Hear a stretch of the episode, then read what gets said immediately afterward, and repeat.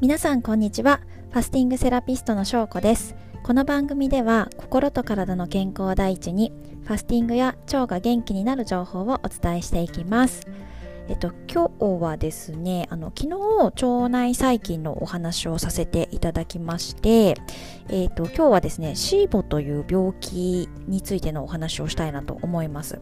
で最近、新たにこの腸内細菌が爆発的に増えてしまうそれがまあシーボという病気なんですけれどもというのがあの少し話題になっています。で通常小腸の腸内細菌の数って1万個ぐらいなんですけどこのシーボの人は、えー、小腸内の細菌が通常の10倍にも増えてしまっている状態になっています。なのでね、昨日、あの、善玉菌が喜ぶ食事をしましょうとかって伝えたんですけども、もしこのシーボになってしまっている人にとっては、あの、善玉菌が喜ぶオリゴ糖とか乳酸菌とか食物繊維を取ることで、逆に腸の不調を招いてしまうってことがあるので、ちょっとこう注意していただいて、あ自分はシーボじゃないかなとか思いながらあの聞いてもらえたらなと思います。で死母の人の症状としては便秘か下痢がそのどちらかもしくはもう両方みたいなのを繰り返してしまっているとか、えっと、腹痛がある慢性的に。あとはお腹が張った感じがする。あとはですね異常な頻度にこうゲップが出るとかあとは異常な頻度にこうおならが出ちゃうとか。あとはですね、えっと、胸焼けとか吐き気とか逆流感があるなとかで、えっと、その逆流性食道炎って診断されたこともあるとかあとは食べ物としてどうもこう食物繊維とか発酵食品が苦手なんだよなとかそういう体感があるそうなんですけどもいかがでしょうか？お聞きの皆さん。心当たりあるなっていう人はこのシーボ SIBO って書くんですけどシーボを疑ってみてもいいかもしれないです。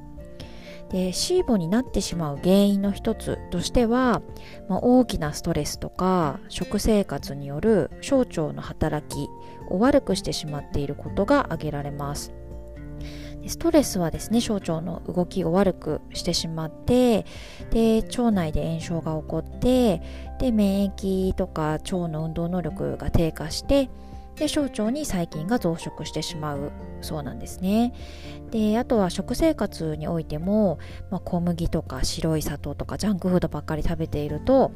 あとはえーと、頻度もですねもう腸が休む間もなく食事をしていたりすると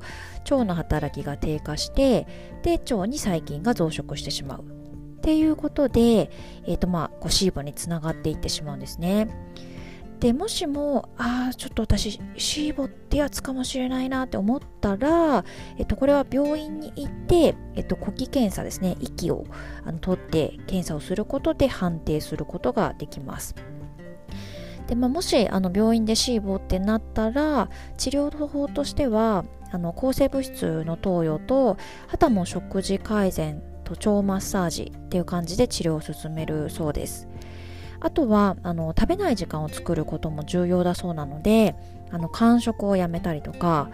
病院によってはあのファスティングを進めるところもあってこう実際に入院して絶食療法をあのしてですねそれで成果を上げている病院っていうのもあります。でそう思うとですね、あの、私、ファスティングのサポートをさせていただいた方で、えっと、以前ファスティングをする前はもう毎日のように下痢をしているっていう方がいたんですよ。で、結構、ファスティングやりたいっていう方、どっちかっていうと、便秘の方が多いので、その下痢の方っていうのはちょっと珍しいなと思いながら、あの、話を聞いてたんですけど、で、でもなんかもうね、別に、もうずっとなんですって、あの、なんていうか、ここ何年もあの基本的にはもう下痢が出るっていう感じですもうだんだんそれにも慣れてきてあんまりこう、うん、それがあのやばいとかもう思わないぐらいになってきてるっていう話だったんですね。なんだけど、えーと、3日間ファスティングをしっかりやった後その後にその長いこと続いてた下痢がピタッとこう止まったんですよ。であの通常の便が出るようになったって言ってなんかすごい驚かれていてファスティングすごいですねとかっておっしゃっていただいたんですけど私もその時はあの分からなかったんですけど今この本を読んであああの人シーボだったんじゃないかなっていうふうに思いました。はい。でね多分隠れシーボというか結構いらっしゃるかもしれないですね。だってシーボのこの原因を考えるともう食の欧米化とストレス過多のもう現代人病って感じじゃないですか。ねだから、うん、なんか結構いそうだし逆にあの改めてですねこう日頃から定期的にファスティングをしたりとかあの空腹の時間作るとかで、まあ、小腸をいたわるこう食生活をするとかあとはまあ最近の私で言うと腸もみをしておくとか。でこれあのまあ死亡になってからの治療法みたいに出てくる項目だなと思って逆に日頃からやっておけばあの予防になってこう脂肪になることないんだろうなっていうふうにあの読んでて思いました。で、えっと、このシーボについてはですね、一冊私も本を読んだらすごく理解が進んだので、もしあの詳しく知りたいなっていう人は、私が読んだのはですね、えっと、枝菓子さんっていう方が書かれている、小腸を強くすれば病気にならないっていう本です。あの、うん、すごく分かりやすいし、もう本当にあのシーボのなんだろうな解説書みたいな 感じだったので、私も今お話しした内容もこの本のこの本からあの教えていただいたことを皆さんにお伝えしたような感じになりますね。